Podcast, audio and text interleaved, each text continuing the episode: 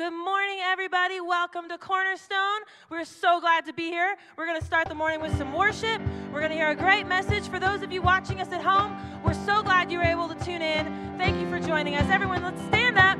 Uh, this first song we're going to sing, it's called Glorious Day, which I like to approach every morning with uh, gratitude that God has given us yet another glorious day. And it's not hard to do when you're in Tahoe. So sing this with me. I was buried beneath my shame.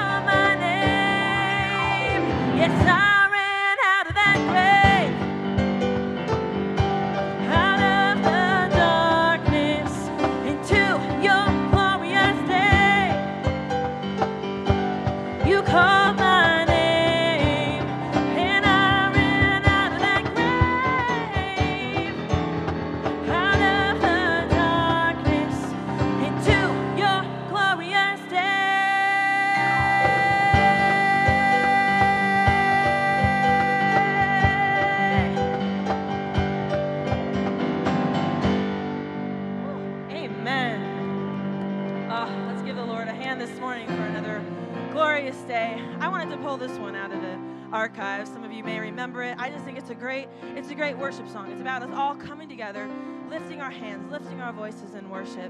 So if you remember this one, sing it with me. We stand and lift up our hands, for the joy of the Lord is our strength.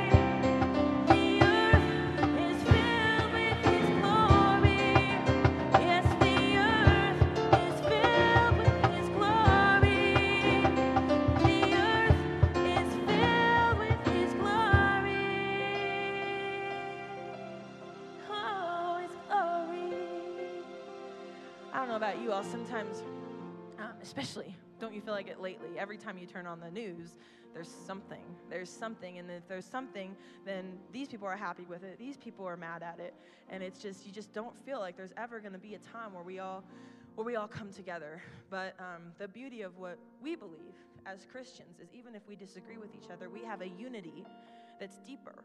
It's deeper than any politics. It's it's deeper than any different of opinion. And I just think that's a really amazing thing that I know I've needed to hold on to a lot, especially in the last year or so. But I want you to have a seat for a minute. Um, I'm going to sing a song just briefly over you.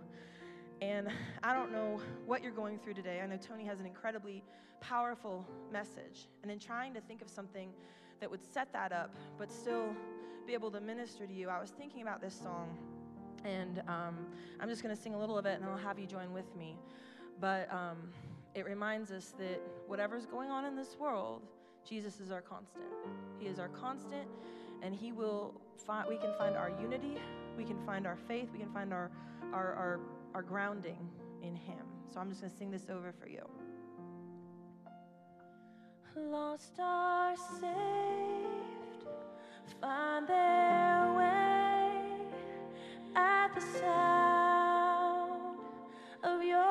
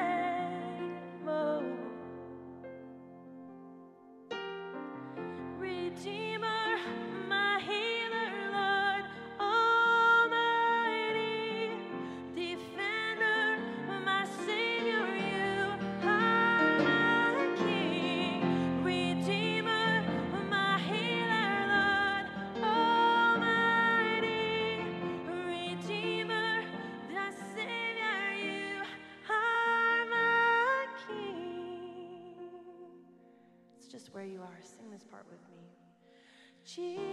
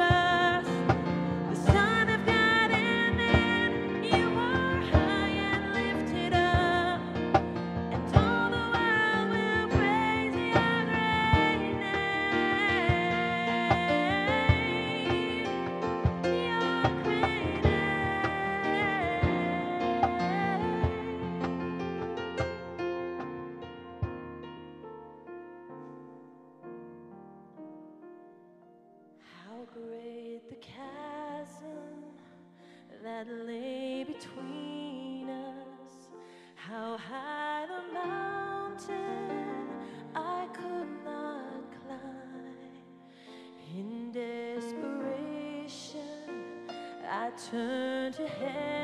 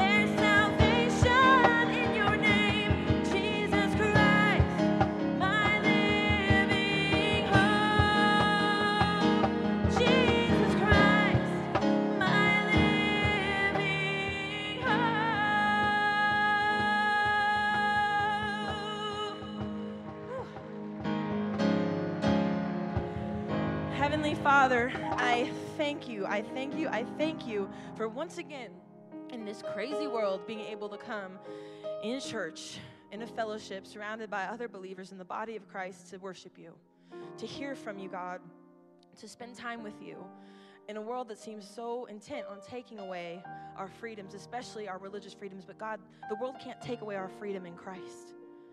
And God, we thank you for letting us be able to come together and remind each other of that in these days, in these, these hard, hard days around us. Lord, we thank you. We thank you for the blessings of, of being here with each other and being able to just take time to hear from you. God, be with Pastor Tony.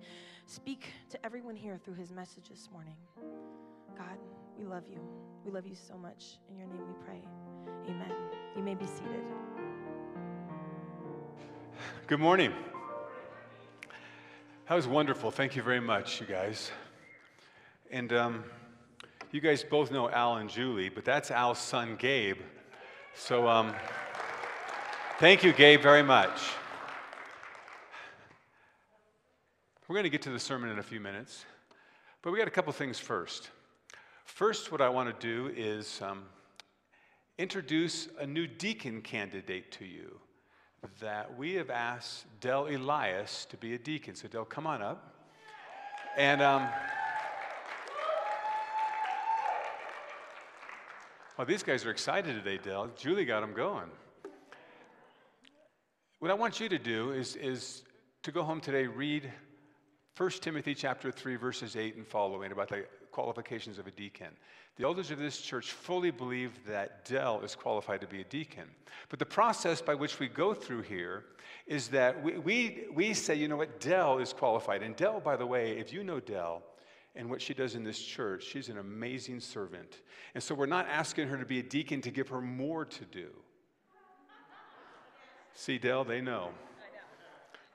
Dell, we're simply recognizing Dell for what she already does and given her this leadership position and the influence in the church. So, but, but to do this right, we put her before you today as a candidate, and we want, if, we believe she's qualified, but if you sense that maybe there's some things we don't understand, we want first, go talk to Dell about them. If you believe there's some issues when you read the qualifications, go talk to Dell and then talk to us. But we firmly believe that God has appointed Dell to this. So, what we want to do today is pray for the process. And then in two weeks, um, after having heard from you, then we're going to um, install her as a deacon of this church. So, Ron, why don't you come up and, and we're going to pray, and then Ron's going to do some more prayer too. So, um, so we're going to respect the COVID thing here, six feet. Um, but Father, we thank you, Lord, for your gift gifts to us. They are plentiful and they're incredible. And we thank you for the gift of Del Elias to this church. And I do personally to my life, Lord. And just ask for your blessing on this process. And, and, Lord, that in two weeks we can move forward with what we believe you're leading with, and is to appoint her as a deacon of this church to help lead this church in, into a, a new time for your honor and glory. So thank you for this process, Father, and we love you and thank you. In Christ's name, we all said, Amen. Amen. So thank you, Dell, very much. Yeah. And now, there's something new we're going to start doing in our services that we've been talking about, and, and Ron um, is ready to implement it. As we want to spend more time praying for one another. So Ron is going to introduce this new idea that we're going to do. So thank you, Ron. Yeah, I just I wanted to take a chance, uh, to some time to remind us how big our God is. You know, when we look at the storm, we see the stuff that's going on in our country and around. Sometimes it gets overwhelming. When our eyes are on God, we realize that this is nothing for Him. And so I want to take a minute to remind us who we serve. If we go back to Leviticus, he's talking to the Israelites. They've just left Egypt. But he's also talking to us. It says, Thus you are to be holy to me, for I, the Lord, am holy, and I have set you apart from the peoples to be mine. That's a promise from God to us. Ephesians 6. So that reminds us who we are in Him, and that doesn't change. Ephesians 6 11 says, Put on the full armor of God so that you will be able to stand firm against the schemes of the devil.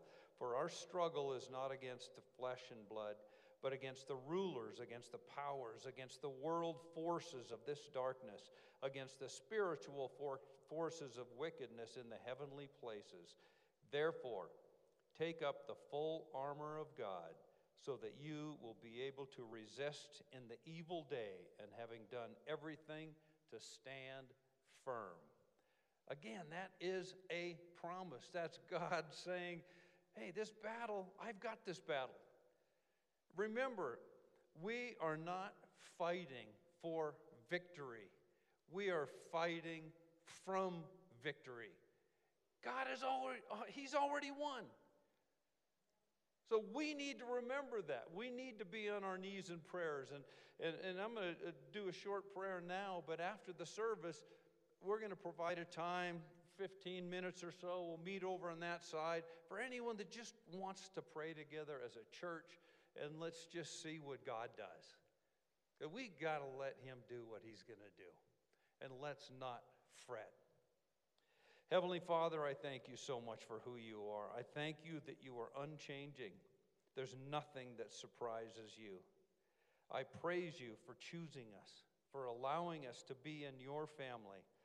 I thank you that you have plans for us, God, until we take our last breath and be with you forever. Thank you so much, Lord. Strengthen us.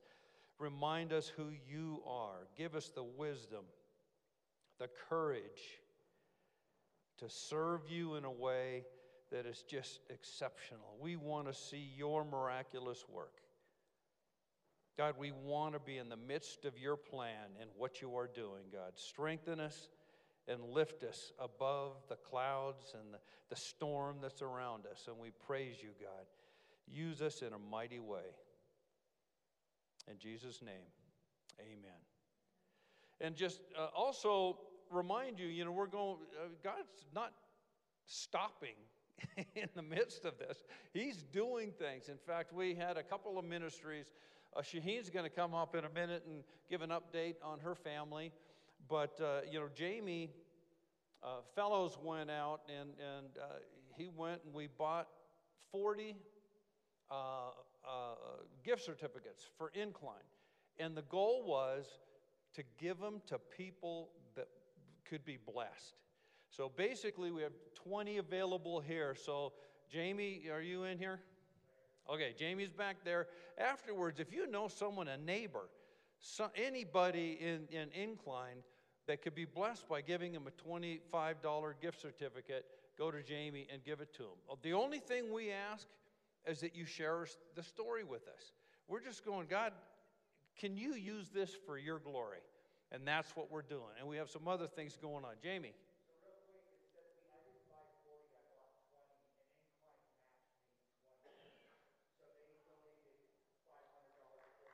Yeah. Oh, uh, if, if for those you didn't hear we actually bought 20, and then Incline, or the, the coffee shop, donated, a, I, I mean, Incline Burgers donated another 20. So it was, you know, God can do incredible things. So let's just be available for that. So, Shaheen, you want to share your story?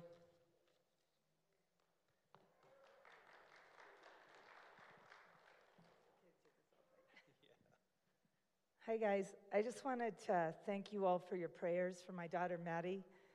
And um, some of you might know the story and some of you might not, but basically, She's been in the hospital for about three and a half months now, and it has been one of the hardest trials of our life. I mean, my life and my husband's life. Something about like when your kid is sick and when your kid is not doing well. I mean, that's harder than anything else in life, I think.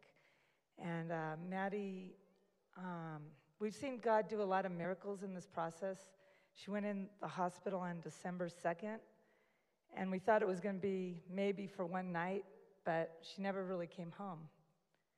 So um, right now she's down in San Diego, and um, we're just praying for the right time when she can be transferred back to Reno, because um, we want her closer to our family so we can um, so we can be with her and help her through this recovery process.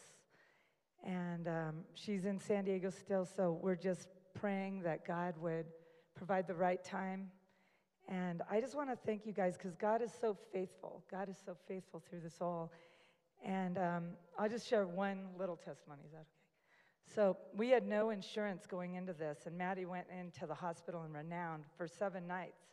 And we got the bill, it was like $60,000. And then from there, she had to go into another hospitalization program, and that was around 20,000, and that was in December only.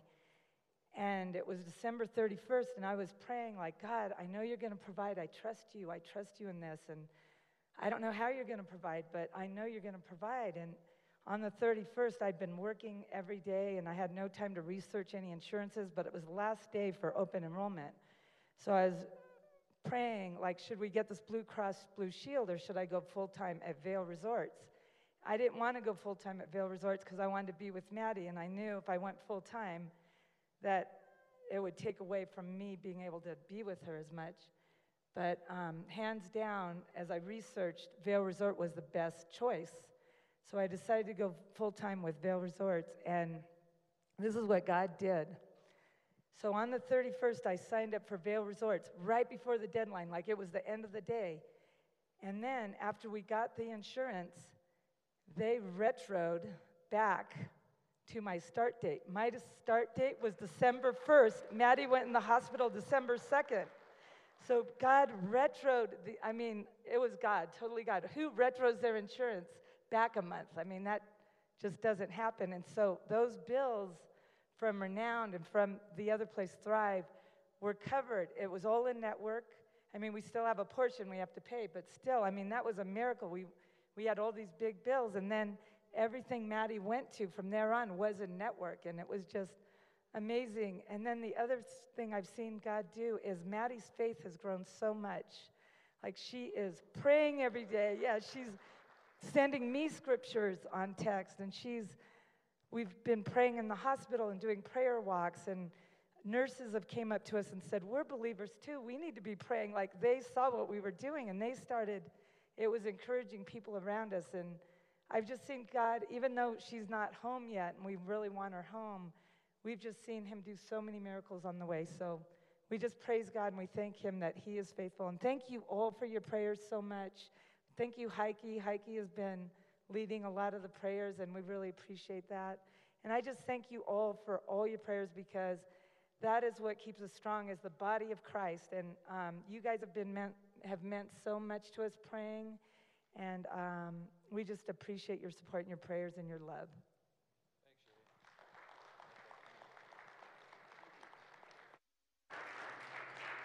Let's go and thank the Lord for that now. Father, we thank you for your faithfulness to the Lampe family. And in the midst of, of the uncertainties, Lord, with, with Maddie's health, with insurance, money, all those things, Lord, that we can't control. But we thank you, Lord, that you are in control and that you um, have blessed them mightily. We thank you and praise you for that. And also for the opportunity to use that for the, today's message. So open our heart, our minds to what you have for us today from your word. In Christ's name we thank you. Amen. Romans chapter 8, verse 28 says this We know that for those who love God, all things work together for good for those who are called according to his purpose. That's not new to the majority of you in this room. I want to tell you a story, though, that to go along with this verse. All things work together for good. In 1988, in the fall of 88, I was starting my second year of Bible college.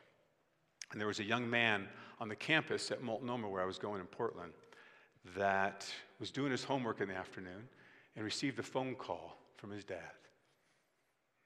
And his, his dad said, Son, and then he broke up. He couldn't talk, he was crying.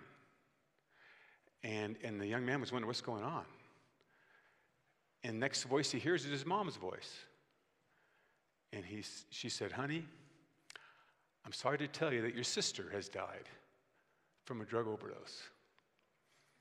And the coroner has ruled it a suicide. Well, that young man's world just caved in. And she had a 12 year old daughter and a nine year old son that she left behind that had no understanding of why would our mom take her life?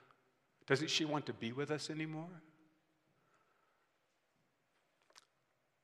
This young lady's parents never ever got over it. Her brother struggled deeply with it who was me this was my sister one of my three sisters and the concept of your sister taking her life, leaving two children, parents who visited her grave every week for the rest of their lives, and never understanding how can this happen? Why would this happen? Why would she do this? What could we have done differently to stop this? What did we do wrong that our daughter was addicted to drugs? Whenever I meet with her kids, her kids are now 40 45 and 41, I think it is. And if we talk about Nancy, their mother, my sister, we all cry. Because suicide has no ability, there's no means in suicide to bring it to a closure. You can't figure it out. So I tell you that story to ask how does that work for good? How does that work for good? All things work together. For those who love God, all things work together for good for those who are called according to his purpose. And, and we just heard some good that came out of your story. Um, but still, in the end, what, what, how is good coming out of our daughter's illness? The Lampies are asking. Well, this is a scripture that should be precious to us. So I'm going to dive into it. We're going through the book of Romans, as you know. And I want to remind us where we are as we drop into this context. Last week we looked at verse 18 through 25, where it said that the suffering of this present time, whether it's your daughter with an eating disorder or your daughter who has committed suicide, the suffering of this present time is not worthy to be compared to the glory that is to come to us. And we learned that glory was when Christ returns and we receive our glorified bodies, just like His, the redemption of our bodies, the scripture says. But how do we endure between now and then in the pain in our lives? Well, that's what these next verses talk about. We're going to start in verse 26. And the first part here is the ministry of the Spirit in our suffering. The ministry of the Spirit in our suffering. And remember, remember back to verse 15. Verse 15 said that we've received the Spirit of adoption by which we cry out, Abba, Father. And last time I didn't really dive in too deeply into Abba, Father, but if you remember, it only occurs three times, the phrase Abba Father occurs three times in Scripture once here in Romans, once in Galatians chapter 4, in the, in the same context of our salvation, of receiving the spirit of adoption. And the third time that it occurs is in Mark chapter 14, 15, I think it is, in the, when Jesus is in the Garden of Gethsemane and he's crying out to his Father, Lord, is there any other way? I don't want to do this.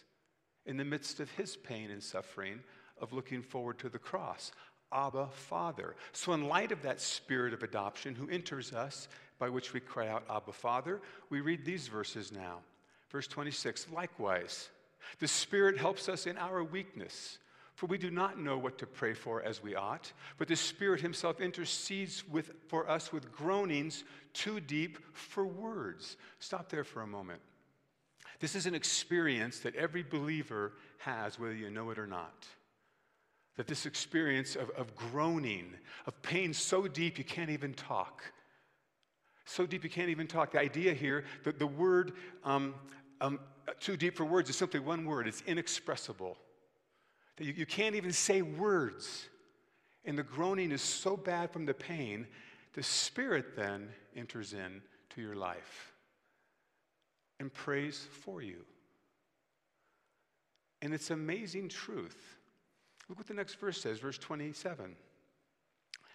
And he who searches hearts knows what is the mind of the Spirit. Who searches hearts? The Father, that's the imagery, knows the mind of his Spirit. Now look what it says. I lost my place, I'm sorry. He who searches hearts knows the mind of the Spirit of what the mind of the Spirit is because the Spirit intercedes for the saints according to the will of God.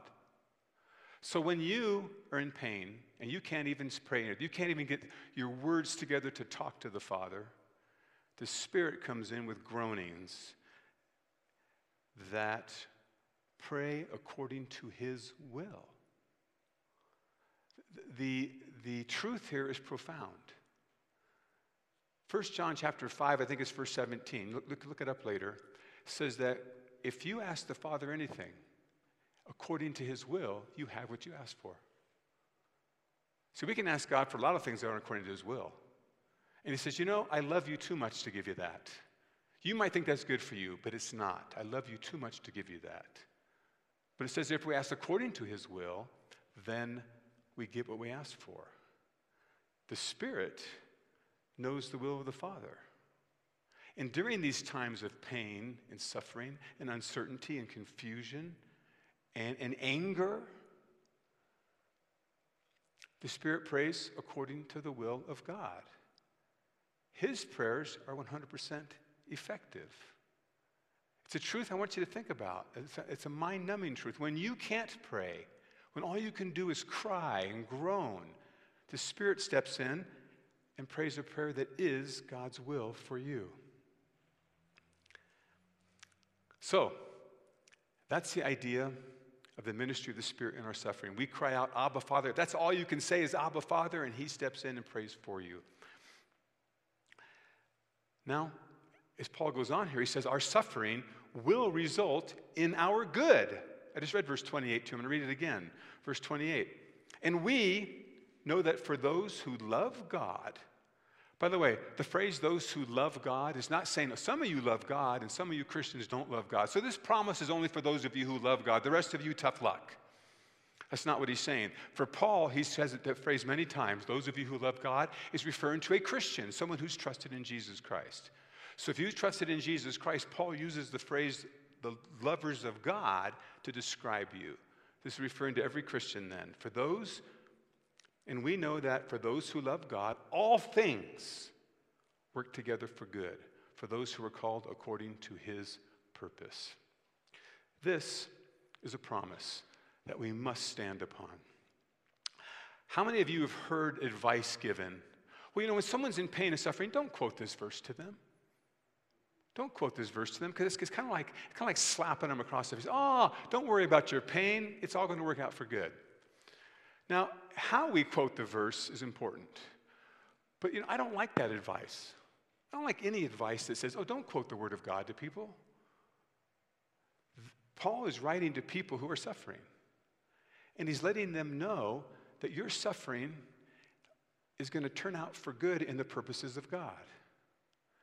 And this is a verse we must bring to bear on our sufferings and when we are suffering with one another to encourage one another. But we have to understand the context and what the good is that Paul is talking about. And we know that for those who love God, all things, whether it is your daughter who's suffering, your child who has committed suicide, and by the way, if there's anyone in this room that's lost a child through any means, um, whether suicide or something else, parents should not have to bury their children. I, I, I, pray, God, please, I don't want to bury my children. I want my children to bury me. But we don't get to control these things, do we? We don't get to control how other people live and the choices they make. All things work together for good for those who are called according to his purpose. So, what is his purpose? The good that Paul talks about is defined in verse 29. I'm going to read 29 to you because this is the purpose of God. For those whom he foreknew, he also predestined to be conformed to the image of his Son, in order that he might be the firstborn among many brothers. There's the purpose of God. That Christ, in the end, after Christ returns, we have been raised from the dead, our glorified bodies, we will be like Jesus Christ completely at that moment. And now he is the firstborn among many brothers and sisters. What does that mean? In other words, see, He saved us to make us like Him. And through the process of our entire life, He is working Christ like character in us. And we're going to come back to that in a minute. But in the end, God is doing all of this in our lives the pain and suffering, the struggles to ultimately make us like Christ so that He then gets magnified as the firstborn among all Christians.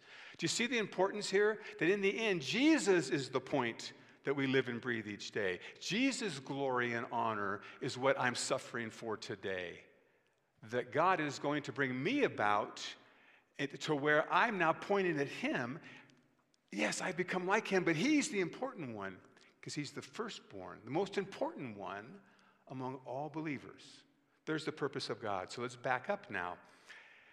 This verse talks about predestination. Next week, we're going to dive into these five words. The five words are whom he foreknew, he predestined, whom he predestined, he called, whom he called, he justified, whom he justified, he glorified. Next week, we're going to look at all five of those words, but you have to understand the context today of God's plan and purposes in your life today, how these words fit in. And if I were to ask you, what is your personal opinion of the doctrine of predestination? I bet I'd get a pretty even opinion in the room of, oh, I love the doctrine of predestination. The other side, oh, I can't stand that doctrine because that means I have no free will. Oh, about 18, 20 years ago, I was preaching at Grace Church in Reno, and I made this comment. I said, A lot of you don't like the doctrine of predestination, but when I'm done today, you're going to love the doctrine. And two people left the church over it. They thought I was arrogant.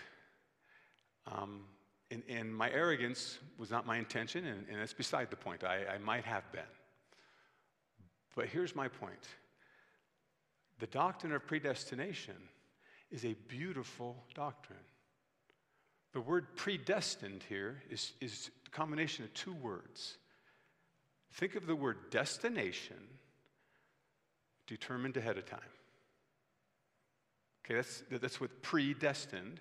It's two Greek words your destination determined ahead of time. What are you predestined to here? Look at it. Is it up there? Put it back up. Sorry. For those whom he foreknew, he also predestined to be conformed to the image of his son. So, what is, what is your destination determined ahead of time? Help me out here that you become like Jesus. How could you not love that? How could you not love the fact? Ephesians chapter 1 says this, verses 3 and 4, that before the foundation of the world, God chose you, a synonym for predestination. God chose you to be holy and blameless before Him. So before He created anything, before the foundation of the world, before He did anything, before he said, Let there be light, he put a plan together. And that plan had as part of the result of it that you would be just like Jesus Christ. And that's an incredibly beautiful truth. That we should never say, I hate the doctrine of predestination. And next week, here's what you're going to learn. It's actually not predestination where the argument is, where the struggle is intellectually. It's the previous word, whom he foreknew, he predestined. So, next week, we'll talk about what it means for God to foreknow you. That is where our intellectual struggle comes in. But please, every time the concept of predestination occurs in reference to a child of God, it is to a good end. Ephesians says you're predestined in, in verses 4 and 5 to be adopted as his child. Romans here says you're predestined to be conformed to the image of Jesus. Those two come together that you, as a child of God, are becoming like your brother Jesus, and he's the firstborn among all God's children, of which you now are being conformed to his image. So, if we go all the way back to verse 18 now, if I'm, if I'm rambling, I apologize. If we go back to verse 18, the sufferings of this present world are not worth comparing. Why? Because the sufferings of this present world are ultimately making you like Jesus Christ. So when we see that in verse 18, my predestination to become like Jesus, the means by which God is doing that is hard times.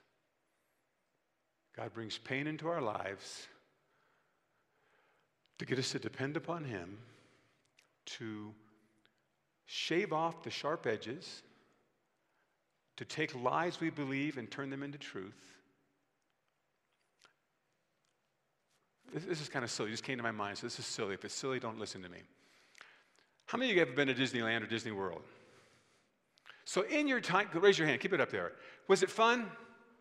Was there suffering there? So, do you think there was suffering in Disneyland? Okay.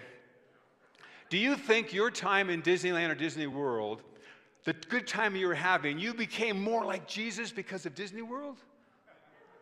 It was an honor you got to go. It was a privilege. God blessed you with that. But it wasn't that that turned you into Christlikeness. It was hanging up the phone that day, knowing my sister, I would never see her again in this life. It was going to the service. My mom had to have an open casket. And seeing my sister there, all waxed up as they make a body, that's a memory I do not like, as my last memory. These things I wish never happened. But according to this passage, that's an instrument in God's hands to draw me to Him and form the character of Christ in me. And as He cried out in the Garden of Gethsemane, Abba, Father, is there any other way? And the answer was, No, son, there's not any other way. And Jesus says, Not my will be done, but yours. That's what my sister's death works in me to this day. I don't understand it. I don't, still don't like it. I wish it was different. I wish she was sitting here. But if this passage is true, I have more of the character and heart of Christ in me today than I did the day before that phone call. And I should see that as glorious. I don't like what happened, but I love what God is doing with it. Understand, my sister's suicide, Maddie's eating disorder, any other pain in your guy's life is not good. It's the result of evil. But God turns it into good.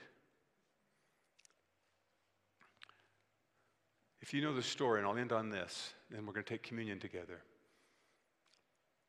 Joseph's, you know the story of Joseph and, and all the suffering he went through in the book of Genesis. And in the end, his brothers stand before him as Joseph's in charge of all the food supplies of Egypt. And they have to come to the brother they betrayed, the brother they sold into slavery. And they have to ask him for food. And they say, Brother, please don't kill us. And here's what Joseph said Brothers, what you did to me, you meant it for evil. But God meant it for good.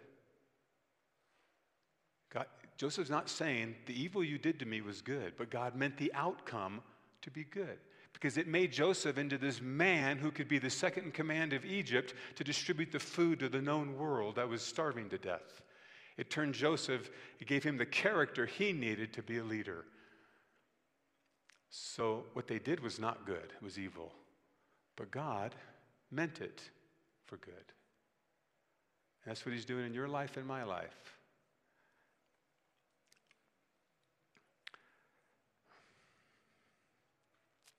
We need to love. Sometimes people say, Well, I don't like theology, I just want practical stuff. Understand the theology that God has predestined you to become like Jesus. It's a deep theological concept, but it's highly practical. Each day you go through life, the pains and struggles and sufferings and uncertainties He's using to have Christ formed in you. Let's pray. Father, We thank you for the truths of this passage today, though don't always understand everything, Lord. I trust you. I don't always like the pain in my life. In fact, Lord, I'm never ever certain I've ever said I like the pain in my life. But I love what you do through that pain in bringing Christ's heart to me, Christ's character to me, his love for other people. As I see them in pain, you work in me. Thank you for that, Father. And we continue to pray for the needs of the people in this church and the pain people are going through. And, and remind us to continue to pray for the Lampe family, for the Mitchell family as Christine still battles her cancer, for Mira and her desire to get better and get out of rehab, and so many other things, Lord, that aren't coming to my mind at the moment. That you're working in each of those individuals' lives. And we are a family, we are the body of Christ. Help us, Lord, understand what it means to rejoice with those who rejoice and to, to, to cry with those who cry. Thank you, Father.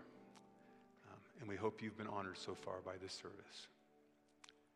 In Jesus' name, for his glory, we pray. Amen. I want to move right into communion with those words. If the ushers could hand out the elements.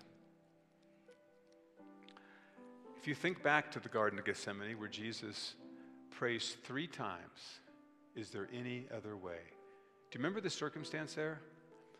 Have you ever been in great pain and you'd hoped people you love would come alongside of you and encourage you, hold you up, but they failed you? I'm not going to show of hands here, but every one of us have experienced where someone we love that we needed failed us. The disciples failed Jesus miserably that day. His three closest disciples James, Peter, and John, he said, Would you pray for me? Because my soul is in anguish even to death as he's thinking about the cross. And what did they do? They fell asleep on him. He woke them up. Can't you pray for one hour? They fell asleep again. Then, when he's being crucified during his trial, every one of them abandoned him. Every single one of them, to where he is alone. And he cries out, Abba, Father. He is abandoned by those he loved and who said they loved him. On the cross, he says, My God, my God, why have you forsaken me? People have argued about that did Jesus just feel forsaken or was he truly forsaken? And, and we could argue about that all day long. But he certainly genuinely felt forsaken by his father. I happen to believe that there was a rip, a rip I cannot explain. It makes no sense how God can be separated. But the Father, because of our sins on the Son, in some way turned his back on his Son. Something that we deserved, Christ took. And so, what we're doing today with this, if you would peel the cellophane off and take out the, the wafer. And these, these have been a blessing, by the way, that we could do this during COVID. But we're going to go back to regular bread and the cup. We'll still have these available for those who want them. But I want you to take the wafer and understand Jesus says, Take, this is my body. And unleavened bread, that represents the fact that Christ was sinless, never once disobeyed the Father. He did that for us. Father, we thank you for your plan. And Jesus, we thank you for your obedience in our stead. Where we could not obey, you did. We thank you, Jesus. Let's partake.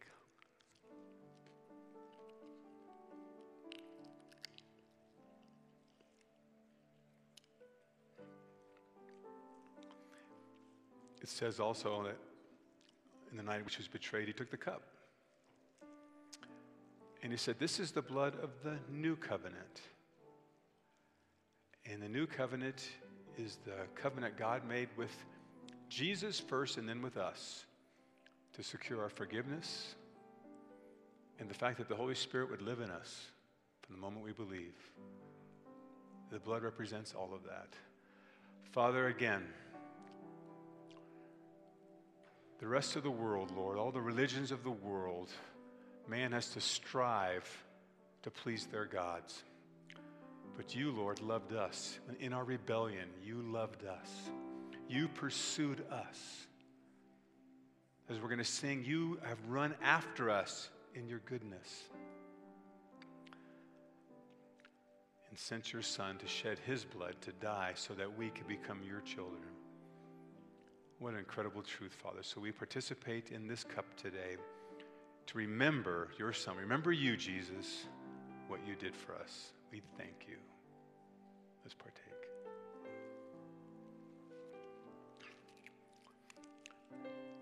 Julie and Gabe, would you come lead us? And remember, at the end of the service, Ron will be over here. Anyone wants to pray? And I would encourage you, even if you have no prayer concerns right now, come over here and pray for the Lampley family, pray for the Mitchell family.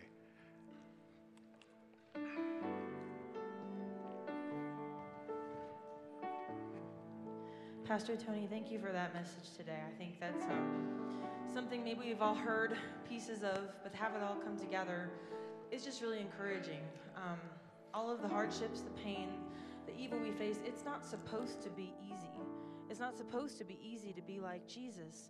But if that's what God wants us to do, if the scripture says, which it does, that we are predestined to try to be like Jesus, then that means throughout all of this, His goodness is still running after us. He doesn't want us to see being like Jesus as some impossible, impossible task. And like so many things in our life, it's about perspective. And it's hard, and it's really hard to take yourself out of your own head and take a step back and see what God is trying to do through this. But no matter what, He does make all things work together for good in the hardest, hardest times. You make all things work together for my good. When you get that phone call, you make all things work together for my good. Life falls apart, you make all things work together for my good. Sing this part with me. You make all things work together for my good. Will you stand now? Stand on that promise. You make all things work together for my times. Yes, you make all things work together